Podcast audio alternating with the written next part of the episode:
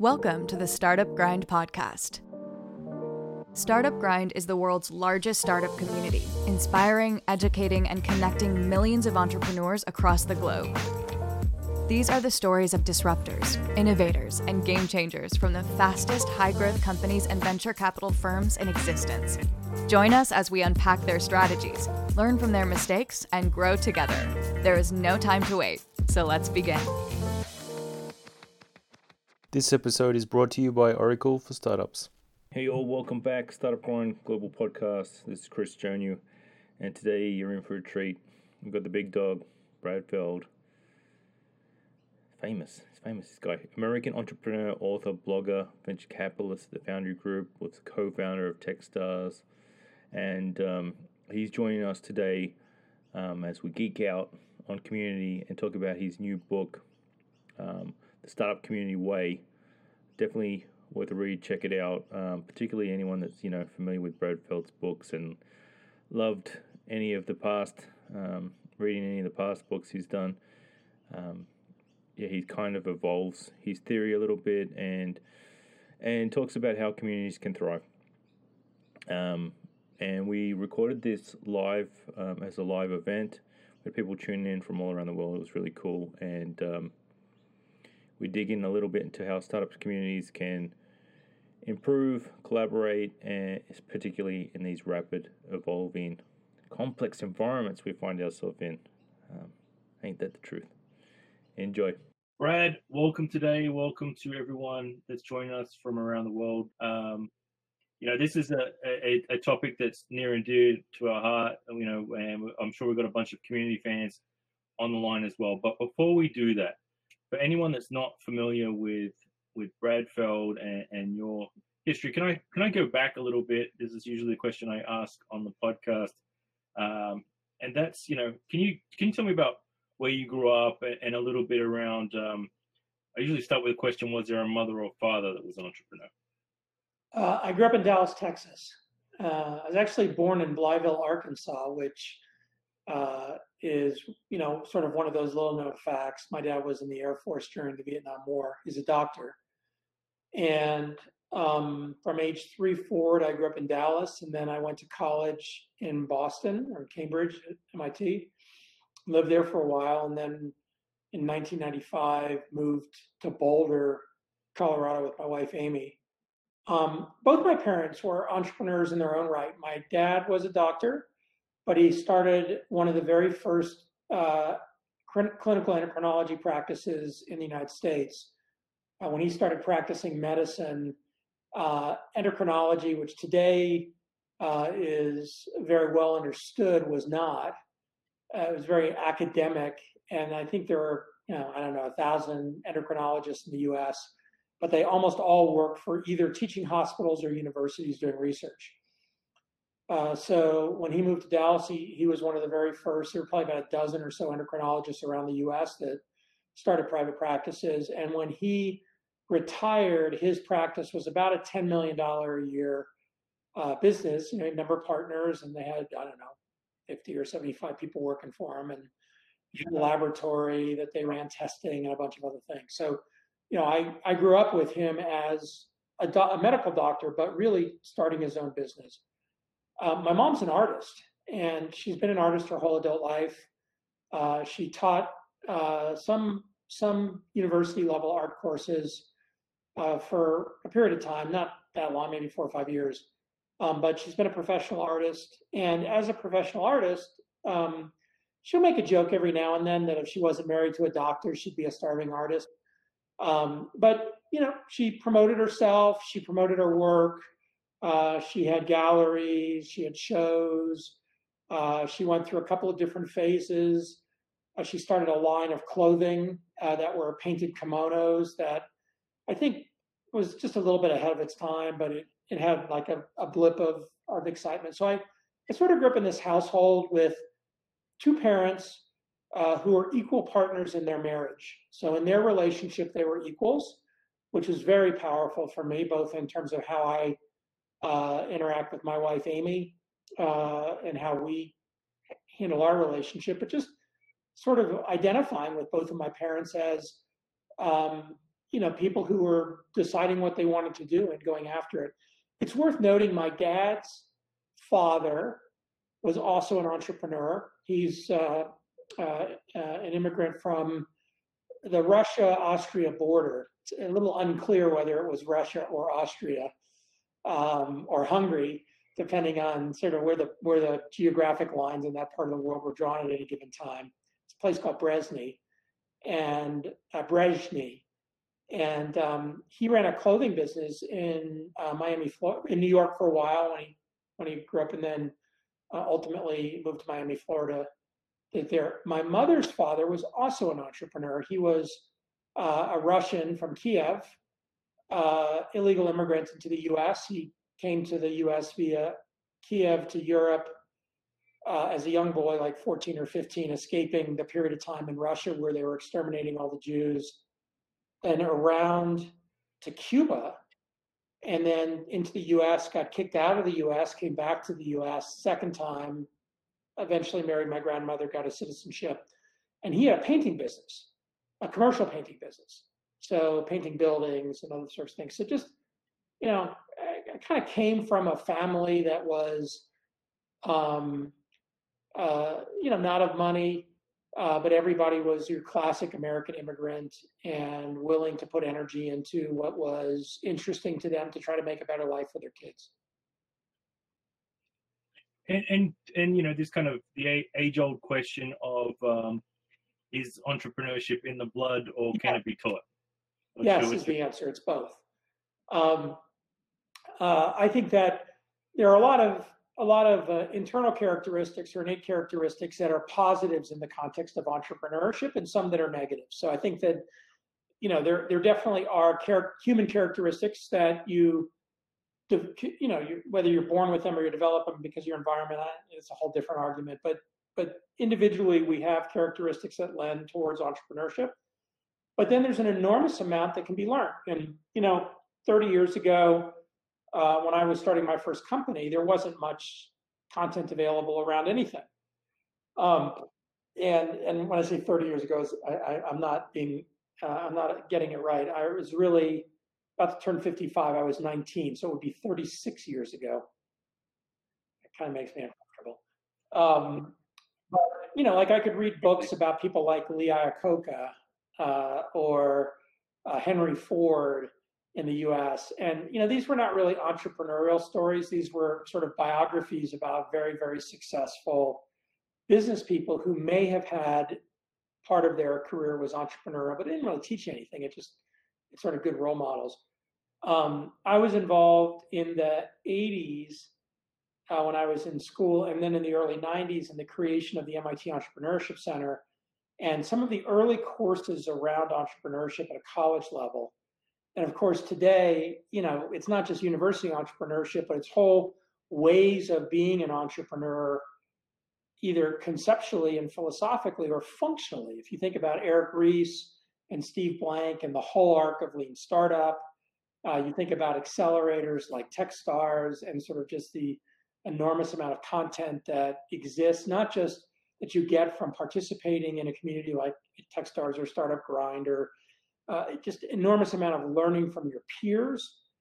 Um, one last comment on this is I I was uh, exposed to learning from your peers very early in my first company. Um, I joined an organization. I was about the hundredth member of an organization called Young Entrepreneurs Organization, which today is just called Entrepreneurs Organization. And it was for people who were starting companies. Found you had to be a founder. You had to be under forty and your business had to be a million or more in revenue. And today it's 25,000 people around the globe.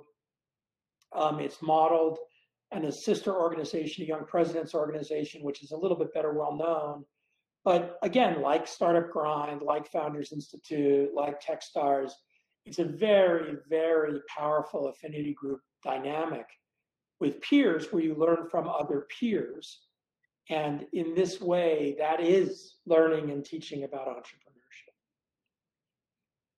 Can you can you uh, just quickly on on the on the background side of things, just quickly you know glance over your bio and talk about just your entrepreneurial journey, and then I want to kind of focus on a boulder after that, and and what I would imagine is kind of very grassroots thing. You know, it's quite a famous city now as an entrepreneurial ecosystem. But I, I'd like to hear like yeah, first about your your entrepreneurial evolution and and then how Bold, Boulder kind sure. of sure. I'll try to do mine with like bullet points because I've told my story seventeen thousand three hundred forty-one times, and I'm mostly just bored of listening to me talk.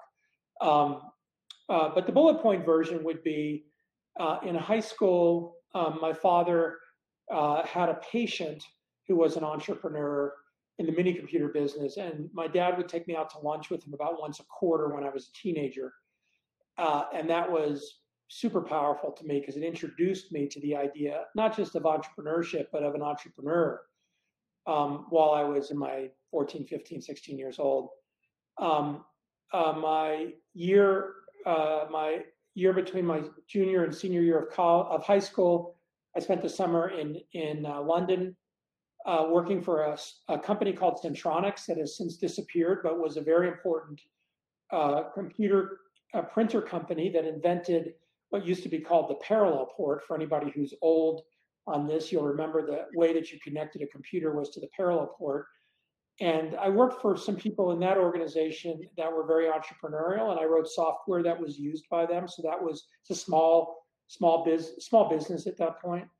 I then my senior year between uh, college and or uh, high school and college, I worked for a husband-wife startup called Petcom. I was their first employee. They grew to about 20 people. I didn't get equity in the business, but I got paid an hourly wage. So I learned pretty quickly if I worked more hours, I got paid more money. Um, but I also got 5% royalty on all the software I wrote. So I learned pretty powerfully the, the leverage that you get from having an ownership in what you're doing versus just getting a wage. Um, I started several companies in college that failed, two in particular before starting a third one in college that ended up being my first successful company. It's called Feld Technologies, not very creatively named after my dad. Uh, we self-funded the business. There were three three partners: my dad, a guy named Dave Jilk, and me. Uh, I owned 60%. Uh, Dave owned 30. My dad owned 10. And we started it with 10 shares of stock. And when we sold the business seven years later to a public company, we still had 10 shares of stock. So fortunately, they were worth more than a dollar. That's how much we funded the company with at the beginning, ten dollars. Um, but that was profound for me because I really, you know, neither Dave nor I knew anything about starting or running a business, and so we really just learned by doing. Um, I sold that business to a public company in 1993. Uh, I worked for that public company for a couple of years, and did, and two things happened. One was I ended up on the acquisition deal team. They did a lot of acquisitions, and I worked for the co-chairman of this public company, helping on the acquisition team.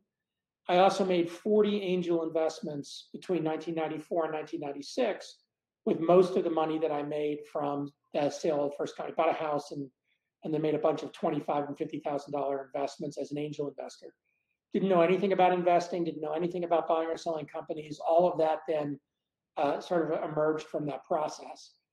And I accidentally ended up then becoming part of a venture team affiliated with what was then a not a very well known Japanese company called SoftBank that was just starting to buy companies and make investments in the US.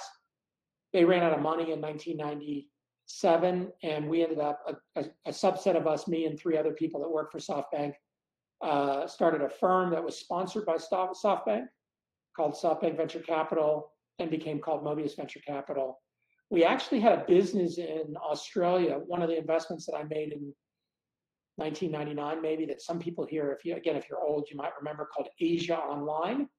Uh, we did a consolidation of ISPs in Australia, New Zealand, a few in Italy, a few in China. Sorry, not Italy, uh, India, a few in China. Shenzhen, we had one. Um, but most of the business was in Australia. Um, it's headquartered in Hong Kong you know, it, when the internet bubble burst, it, it fell apart and we sold most of those businesses back to the, or gave the business back to the founders of the various companies we bought from. Um, so I had this venture capital experience that was extremely rapid rise up uh, over a three or four year period in the late 90s, and then a collapse over a 24 month period uh, around the collapse of the internet bubble. I'd also started a handful more companies. I was co chairman of two public companies. I was a co-founder of one of those two companies that ended up having a peak market cap about $3 billion when that was a huge market cap for a tech company. Uh, it peaked in 2000, went bankrupt in 2002. Uh, it was a web hosting company that became an application service provider, sort of a precursor to a SaaS based business. So I had a lot of successes and a lot of failures in this time period. Um, I fought uh, my way through that with Mobius, which we are just now in 2020 finally shutting down. Uh, we've liquidated the last of the funds. And in 2006, I co founded Techstars. In 2007, I co founded Foundry Group, which is the venture firm I'm part of today. We've got about $2.5 billion under management, 75% of our capital direct investments in other companies, 25% in other early stage venture funds. Um, uh, the other couple of bullet points I moved to Boulder with my wife, Amy Batchelor, in 1995 from Boston. Um, Boston was very good to us, but it wasn't home. We didn't know anybody, and we knew one guy in Boulder. He moved away six months later. So we really just moved to Boulder as a place to live, sort of the idea of, you know, if you were to live anywhere in the world, where would you be? And our view was if we didn't like it, we'd move somewhere else. And uh, fell in love with it and decided that Boulder was home. Uh, and, you know, we've lived there ever since, last 25 years. We split our time between Boulder and Aspen. I'm in Aspen right now. And there's a few places on planet Earth that we would move to uh, and consider living in. Um, Amy loves Paris, and we spent a lot of time over the years in Paris. But in terms of really living, um, uh, Iceland is quite interesting. I have several good friends there, and I've always really liked Iceland. Uh, and we have lots of time we spend in Alaska. I have a number of good friends in Australia, so Australia's uh, the other on the list. Um, I spent a decent amount of time in Adelaide. I spent some time in Melbourne. Um, so you know, really South uh, uh, South Australia, um, uh, you know, to to sort of some degree, in a little Victoria, um, and that's about it. Like we're we're uh, we had no just last on me, no kids. Uh, we love dogs. I'm a big golden retriever, uh, and you know, while COVID I think has been hard on many dimensions uh, the two of us love being together. I, I, used to travel all the time. It's delightful to spend 24 hours a day with the person you were put on planet Earth to be with. So that's that's the the shorter version of it. That's nice. Um, um, right now, um, can you please talk about Boulder, Colorado, as particularly in the context of um, community? Sure. I moved to Boulder in 1995. Um, if you've read uh, my first book about startup communities called Startup Community, uh, of which uh, I just came out with the second edition in conjunction with the new book, The Startup Community Way. I talk a lot about uh, Boulder and the, the arc and the dynamics in Boulder in that.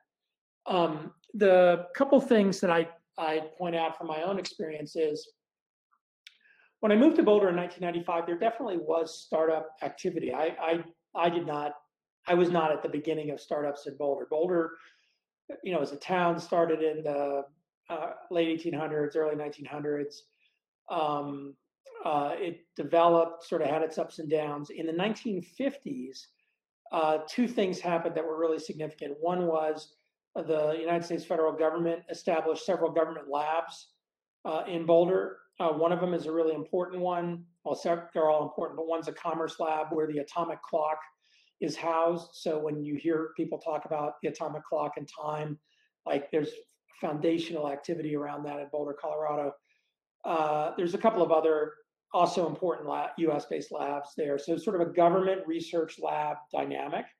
And then the University of Colorado at Boulder, uh, which is the best, uh, probably the best university in Colorado, best research university for sure in Colorado, top 20 research university in the US. And that really laid the groundwork for uh, a bunch of smart people and now multiple generations of PhDs, uh, professors, and people sort of working in government and advanced research being in one place. Second, um, you had hippies. So I like to describe Boulder as the place in the United States where all the hippies going from the West Coast to the East Coast in the 1960s, sorry, East Coast to the West Coast, when they ran out of gas in Colorado near Boulder, they're like, wow, this is a pretty good place to hang out and get stoned all the time. And they stayed. And so you have this very sort of counterculture, creative, hippie vibe, Western US mountain vibe, which, if you don't know it, uh, is very independent, very frontier spirit, very, in, in, a lot of ways, very similar to, I think, a lot of the cultural norms in, in, in lots of uh, Australia. Uh, and then you have this sort of integrated into that um, uh, the university, plus then much of the outdoor uh, fitness community around a couple of things um, um, road biking, mountain biking, and long distance running ended up sort of congregating in Boulder because of both the resources available and the elevation. Um, so you had just this this confluence of amazing stuff. And Richard Florida wrote a book in 1992. He's one of the people that's inspired a lot of my startup community's thinking. And his book was The Rise of the Creative Class. And if you haven't read it, it's well worth it. Um, and I see Mark mentioning NIST. Um, you know, NIST is the uh, is one of the key labs. NOAA, N-O-A-A, uh, is another one that's in Boulder. NREL, uh, NREL um, uh, is a National Research Energy Laboratory, another one. So, like again, this confluence of things. The Richard Florida book basically said you want this collision of creative people and smart people.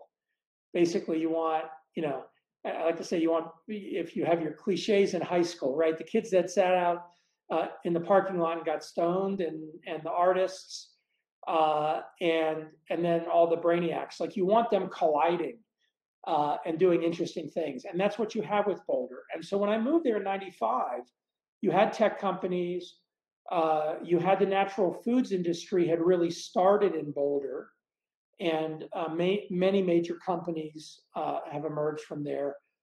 Because of the university, uh, there's a lot of biotech uh, uh, and life sciences companies. And you had this culture that was very independent. So it wasn't like a big company, company town thing.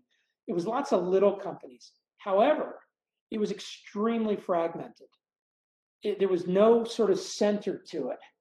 Um, geographically, even though Boulder downtown was like 10 by 10 blocks, maybe not even that, 15 by 10 blocks. So pretty small downtown. And Boulder itself is only about 100,000 people in the city. All of these companies were in the suburbs surrounding the city. There are office parks and all this sort of thing. So there just wasn't a lot of focused energy. Um, the internet bubble was actually quite energizing for Boulder because of the collision between um, technology, internet, and creative creativity and digital media.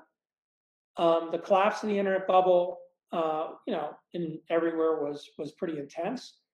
Um, but uh, then what you had as an emergence from that uh, in 2003, 2004 was you had people just getting back to work at new companies. And so you had this very rapid emergence, uh, 2003, 4, 5 of new companies as the wave of Web 2.0 was starting. It's, it's useful to note, and, and I see Steve tossed up a comment there about um, IBM. Um, IBM, uh, several companies had very big facilities in Colorado. IBM was one, HP was another that had a big facility in Fort Collins. Um, there was a big telecom presence in Denver, which is about 45 minutes away from Boulder, are very complementary to each other, even though Denver's about 20 times the size. And a lot of the startup activity came from that kind of stuff. So, two of the foundational businesses prior to me uh, in Boulder were company, two companies called Storage Tech and Exabyte. Uh, and one from Fort Collins was called Colorado Memory Systems. Another company people might remember was Conner Peripherals. Um, these were all companies that had roots in, uh, in, in sort of the Boulder corridor between Denver and Fort Collins and many of them had linkages back to either HP or IBM. If you fast forward to today, um, what you have is you have a very, very uh, bottoms up integrated startup community. Many, many companies that have been created, some very significant ones. Um, uh, you know, uh, uh till about 2013 or so, there was a, a lot of people would say after my first book came out, yeah, Boulder's cute, but it's only 100,000 people. You'll never be able to build big companies there. And then uh, in a one year period, something called a phase transformation happened. And three companies had massive exits. Rally Software went public. Um, Rally's a company uh, for Australians that competed with Atlassian early on with one of their products. Atlassian uh, uh, product Jira. Jira was a direct competitor of Rally's core product, and I would say, in hindsight, and with the benefit of time, Atlassian kicked Rally's ass. Um, but but Rally was a very important company in the creation of agile software development. Another was a company called Zayo, which recently went private for $14 billion and was one of the most important new companies in fiber in the world, uh, in fiber infrastructure. And then a company called Datalogix, which got bought, bought by Oracle for $1.2 billion when that was a lot of money. So you had in this 12 month period this phase transformation where before everybody's like, yeah, Boulder's cute. And then immediately after, like, oh, I see, there's real stuff happening there. Um, another company people might know uh, would be SendGrid. And uh, SendGrid, which now is part of Twilio, went through one of the early Techstars programs, uh, grew in Boulder, expanded to Denver, ultimately uh, consolidated all its operations in Denver, and now is a, a, very large part of Twilio. If you look today, though, you see Twitter having a major office in Boulder because of an acquisition of a company called Gnip. Uh, Google having a very large presence in Boulder. I think they're probably up to almost 1,500 or 2,000 people now. They started their presence in Boulder through an acquisition of a company called @Last uh, in 2004, 2005. And I could keep going, right? There's a, a big Amazon presence now. Uh, there's a decent Apple presence. Um, and uh, Oracle uh, has continuous presence in and around because of a number of companies they've acquired. Cisco acquired a company has large presence. Um, uh, and you know Sun Microsystems, which bought Storage Tech, which got bought by Oracle. You you just end up having this sort of um, what I like to say is is recirculation uh, or recycling of people and learning and knowledge as that startup community has continued to grow, but also as part of a broader extended entrepreneurial ecosystem that does include many other companies. 25 years later, it's very, very different than it was 25 years ago. Um, but it had a lot of the seeds planted in the 60s and the 70s. And so it wasn't like something that emerged overnight. I'll ask now, like, you know, basically, because you wrote, you know, the first book on startup communities and, and, and now way, how was like your definition or, you know, of, of startup community and community building change? And can you talk a little bit around uh, the philosophy of the new book? Yeah, a couple of things that are changed. I made some mistakes in the first book, so in the second edition, I fixed them. Uh, and in the new book, we created some precision. So I, I just want to, I'll use two examples. Um, one is just the phrase startup communities itself. Um, prior to the first book, the phrase didn't exist. And um, uh, I'm very happy that the phrase has become a canonical phrase in entrepreneurship and that people sort of relate to startup community and what a startup community is.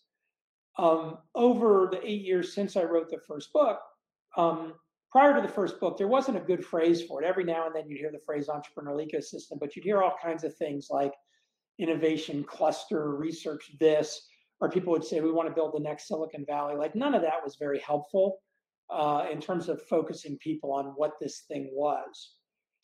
Um, but over time, increasingly um, two phrases were getting conflated.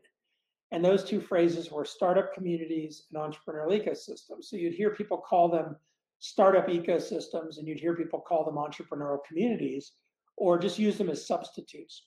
So in the second book, we define and we have a whole chapter separating a startup community, which is a nucleus within the geography, from a, an entrepreneurial ecosystem. And the best way to sort of focus on it is there is only one goal for a startup community, one goal, and that's to help entrepreneurs succeed. That's it. And so, whenever you're engaging with the startup community, whatever you're doing, the goal is to help entrepreneurs succeed. That is very different than an entrepreneurial ecosystem. Entrepreneurial ecosystem has lots of actors in it who, as one of their goals, is to help entrepreneurs succeed. And they do that by engaging with the startup community. But they may have other goals, whether it's you know large companies or economic development or nonprofits or the university. And they may have other goals around the startup community that are not helping entrepreneurs succeed. And so those goals really fit in this bigger container of the entrepreneurial ecosystem. It's not to say that the goals are bad. they're just different. And an example of that would be creating jobs. Every person I've ever talked to in economic development in government, city or state or country level government, if I ask them, what are your goals for the startup community? One of them is to create more jobs. If I then go talk to an entrepreneur and say, hey, do you need help creating more jobs? entrepreneur says, uh uh-uh. uh That's what I do as an outcome of my work. Like I'm an entrepreneur. I create a company, we create jobs. I need a lot of help attracting the right people, getting the right kinds of people educated, making it easier for people or more attractive for people to move to the city. Um, that's very different than quote creating jobs. So by focusing on this nucleus startup community that has a singular goal of helping entrepreneurs succeed, I think with the new book, uh, we've we've created some good focus there. Another example, if you looked at the first book, is I separated the world into leaders and feeders. I said entrepreneurs have to be the leaders, everybody else is a feeder.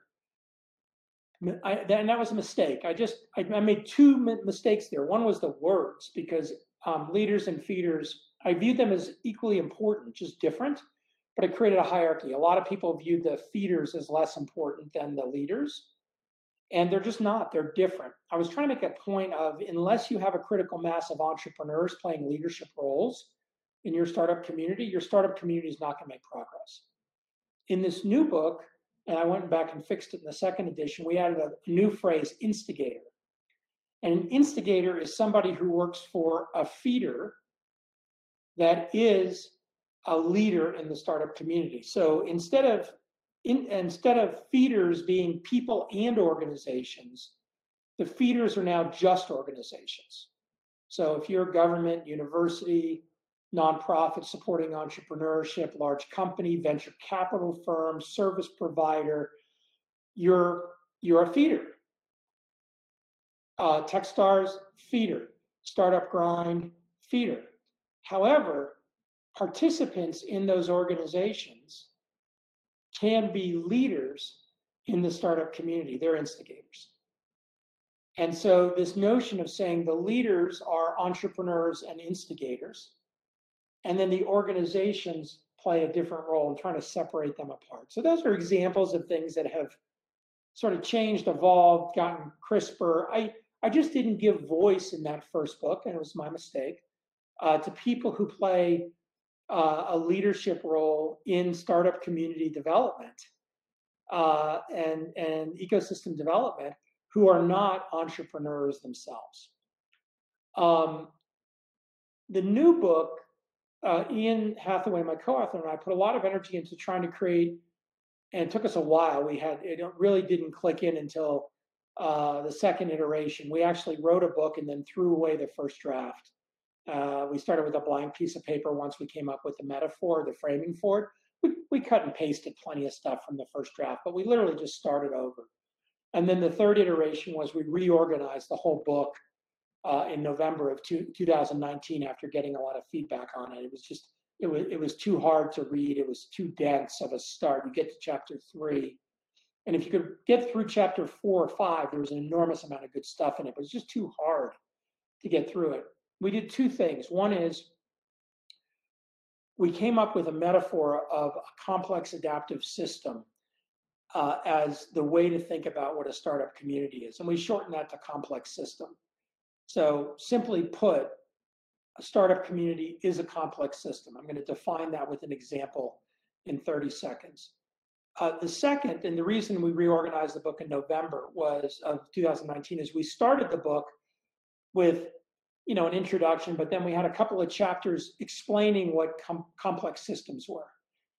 And essentially, you you started the book, you slammed into this pretty hard thing to process that you might or might not have been interested in before you then got into how it applied to startup communities. And what we did is we took that section of the book and we turned it on its side and we broke it up into lots of little pieces and we sort of strung it horizontally through the book. So the book's about startup communities and we incorporated ideas from complexity theory and language from complex system throughout the book rather than you know front loading it our goal with it, sort of in hindsight, was to help people think about the growth and development and the evolution of a startup community. Um, let me give you the example so that you know what a complex system is for those of you who say, I think I know, or maybe I don't know, or what is a complex system? There are three types of systems a simple system, a complicated system, and a complex system. A simple system is making a cup of coffee. You put beans and water in, you run a recipe, you get coffee out.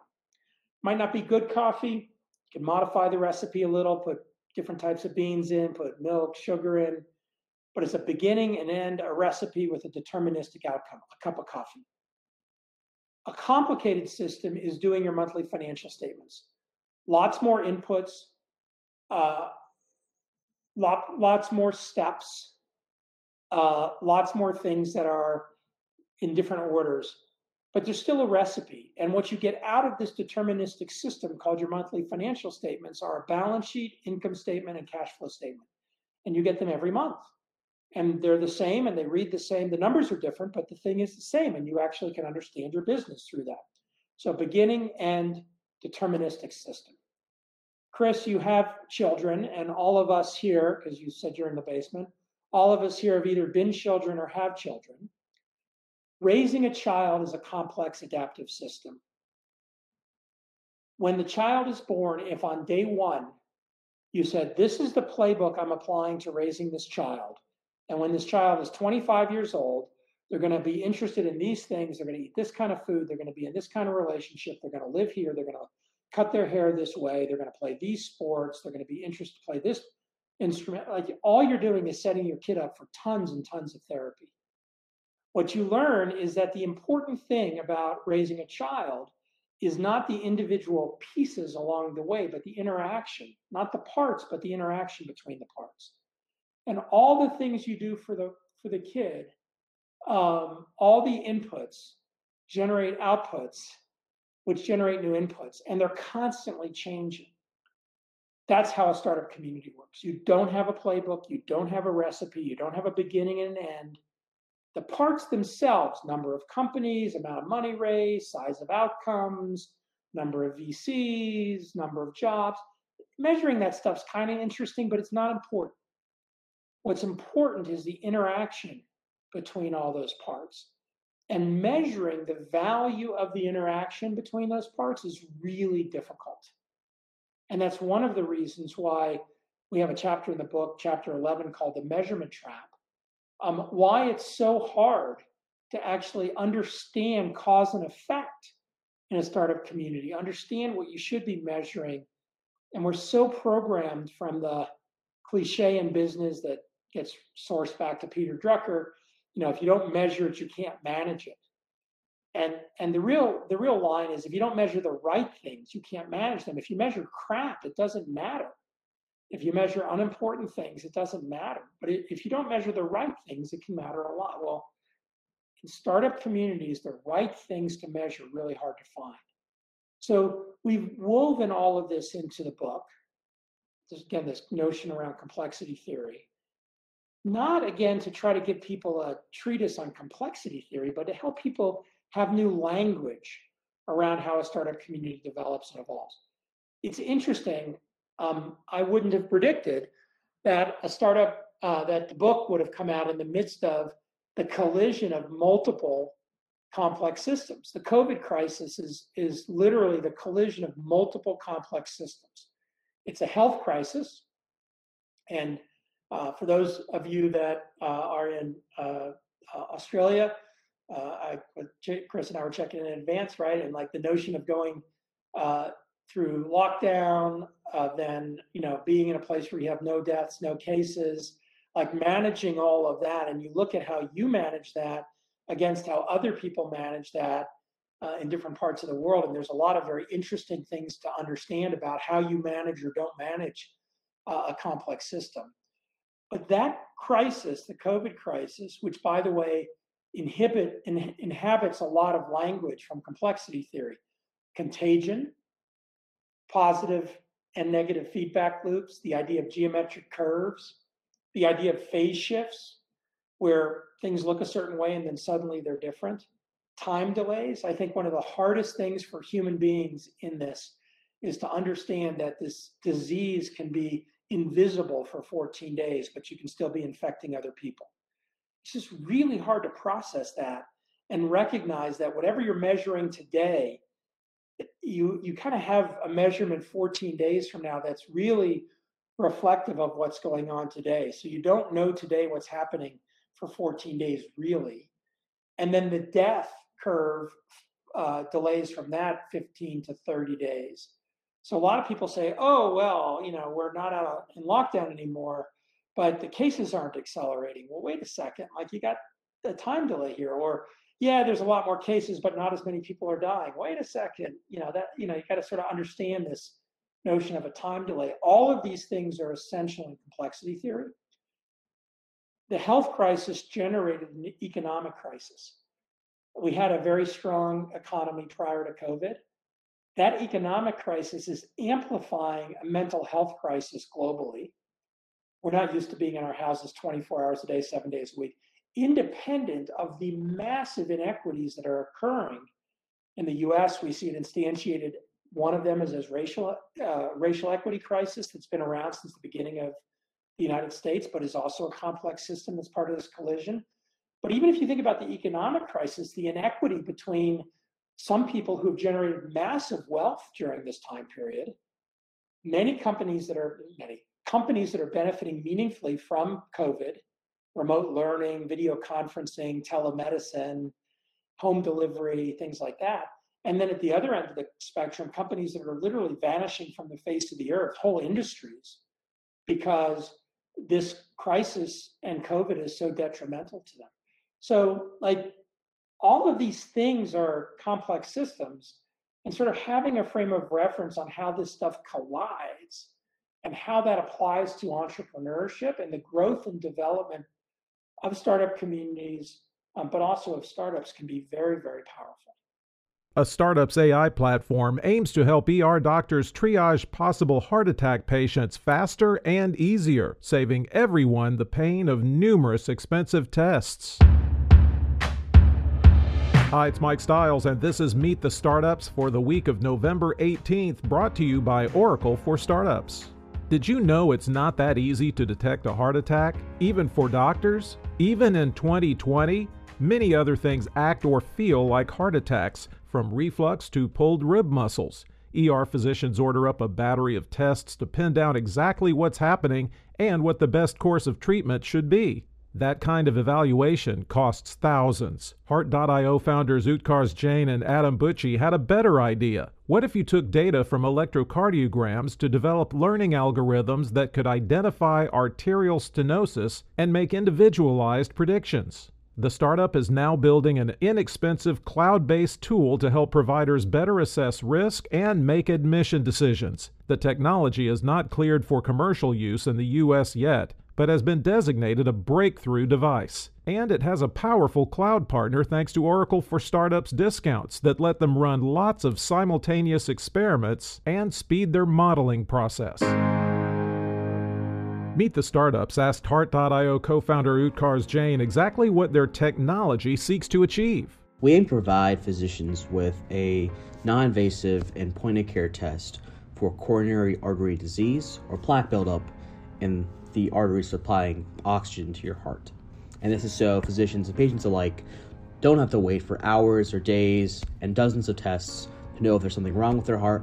They can know right away. Faster, better, more powerful, and affordable cloud technology might just be what the doctor ordered for your startup. Check out Oracle's startup program at oracle.com/startup.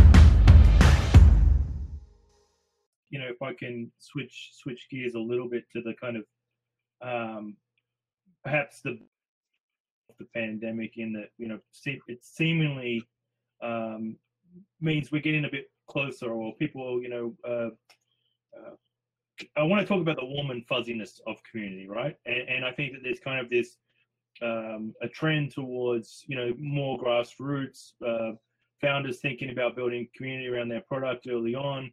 Can you talk about um, uh, more, less about the ecosystem kind of things, but more around like the connectedness and and and what you found uh, the benefits to be in creating community um, from a from a founder perspective. Sure. A uh, couple of things. One, I believe uh, that this pandemic has caused us to accelerate uh, by five years in in you know eight months. So from where I sit, uh, we're exiting 2025, about to go into 2026. The technology and the innovation uh, on one dimension has accelerated dramatically, and on another dimension, incumbent resistance to change is collapsing in many dimensions of our society. Um, a simple example uh, is telemedicine. Uh, and I don't know what telemedicine is like in Australia because I don't know what the Australian healthcare system is. But in the US, telemedicine literally made a decade's worth of progress in four weeks. When lockdown happened and doctors had to close their offices and couldn't practice medicine in their offices, the only place you could go for medical care was the hospital. It, if unless you had COVID, the last place on planet Earth you wanted to go right now during that time period was the hospital. And true for doctors and true for patients. And yet, patients have many, many issues they need to see a doctor for. And voila, within you know two to three weeks, uh, the U.S. government eliminated uh, all of the constraints on telemedicine technology and HIPAA. You know, just waived all the HIPAA HIPAA requirements, which most of them were dumb uh, and created a lot of friction in the system. Uh, doctors embraced telemedicine because they weren't seeing patients and they wanted to see patients both because they're doctors and both they also wanted to make money. Uh, insurance companies, uh, which resisted telemedicine, sort of said in this moment, uh, okay, we'll figure this out. Hospitals, many of whom have telemedicine infrastructure, said to the doctors who were not critical for COVID, stay home, here's the telemedicine infrastructure, and spun it up and got it running all of these things just sort of happen in this very, very rapid cycle. Another example would be remote learning. Um, in the US, from about March through the end of the school year, um, both college and university and K through 12 uh, was remote learning. Two things happened. One is uh, we realized as a country how woefully unprepared we were for remote learning. Most remote learning stuff sucked. While the technology supported remote learning, Teachers didn't know how to do it. Students hated it. Doing Zoom all day long as a remote learning thing was not a particularly effective approach. Parents who were trying to do their jobs from home while taking care of their kids who were sort of in school was pretty miserable. The social dynamics between kids and parents and kids and other kids was pretty busted because of how inadequate it was. And at the same time, there are a number of companies that had massive adoption because they were the next generation of online learning or they provided functional capabilities that you know over the next three or four years they would have made progress but they made five years of progress in less than a year. So so you've seen this. I, I use this as example to then underscore the phenomena around community back chris to your question is that online and, and online distributed non-physical place-based community was already happening in lots of different places around entrepreneurship but um, place was uh, a constraint. So you had to physically be in a place, you had to physically go to geography, and you had to spend a lot of time in that construct. I'm not saying it's bad, but it's very inefficient on many dimensions. For somebody like me that's, you know, engages in geography in lots of different places around the world, it was exhausting. You know, I traveled a lot, and even when I was wasn't traveling as much, when I'd go someplace, you know, like the the dinner out, and then spending, you know, to do something like this in person, ended up being a lot versus to do something like this remotely. Now, people on this, you know, that are here, the you know, the 65 or so people that are here might say, well, this isn't as satisfying, Brad, as if we got to spend the evening and we got to do one-on-one with you. Absolutely true. But we're starting to learn how to make this effective. And we're starting to learn how to make this more connected in ways that has low friction, but people still make real progress. So I, I think that in my historical view of startup communities had a very place-based construct. In the new book, there's some about remote and distributed and I, I've learned a lot about rural or non-urban, where you have to spread out over a greater distance and have more remote. And right now, like we're all living our lives in a very remote sense. And I actually think the element of community in a lot of places is accelerating. The inclusivity of people is accelerating. The ability to get access uh, uh, to environments, people, and contexts that you might not otherwise get access to. Um, so the sort of separation between people who are, you know, have resources and people who don't are diminishing some. Um, I think a lot of people's built-in biases about who they spend time with and where they spend time is shifting. Um, and, and so there's a lot of positives coming out of it. Uh, there are plenty of negatives because as human beings, you know, there is a strong desire among many of us to be physically uh, engaged with each other. Um, and, you know, I think that uh, one of the endpoints for me uh, that I'm completely convinced of is there is no going back to January 2020. And so when I hear the phrase new normal, I think it's just a phrase that's total bullshit because in, as innovators, as entrepreneurs, instead of looking for the quote new normal, what you should, what I encourage people to look for and what I'm looking for is whatever is in front of us as the future and really incumbent dynamics that I'm not interested in that in this moment are very fragile, helping those incumbent dynamics disappear, which is what many, many entrepreneurs do as what they're doing is their business. They're coming up with something to disrupt something. Um, and at the other, uh, on the other side, embracing the characteristics of the environment we're in and, and taking advantage of building on and having emergent uh, from all of the things historically um, that have been good but high friction, good, difficult to penetrate or overcome, and try to figure out how to make them much, much better uh, over the next 20 years any if anyone's got any questions, please throw them in there. Um, uh, we've got Brad here for for a few more minutes. Um, yeah, seven, seven more minutes because not surprisingly, at the top of the hour is the next thing. Yeah, exactly. Another Zoom call. Um, uh, Brad, uh, I'm going to take this from Cameron T. Uh, uh, what would you say is the best way to stay connected with people remotely in terms of relationships in our networks in the world we are living in today? I'm probably not the best person on planet Earth to ask about this. Um, I I think uh, I, I, was talking with one of my partners at Foundry yesterday, and we hadn't done. We do group video calls together, but we hadn't done a one-on-one uh, in a couple of weeks. We're very very close friends, and you know lots of back and forth on Messenger and Slack and and whatever. But just the two of us, and not talking about work, just connecting and talking. And we hadn't done it in a while. We did it, and he left me a message this morning, um, really emotionally powerful, appreciating the time we spent together. I felt the same way and, and, and played it back. But I, I think um, making sure that you're thoughtful and deliberate about spending time with people you love and people that you have close relationships with in this remote modality versus just quick text messages and things like that. Um, second, um, spending time for yourself. I've had many moments in the last eight or nine months where I've been exhausted. And these are just very, very, very different ways of interacting. And so making sure you're taking care of yourself, I think, is important, really important.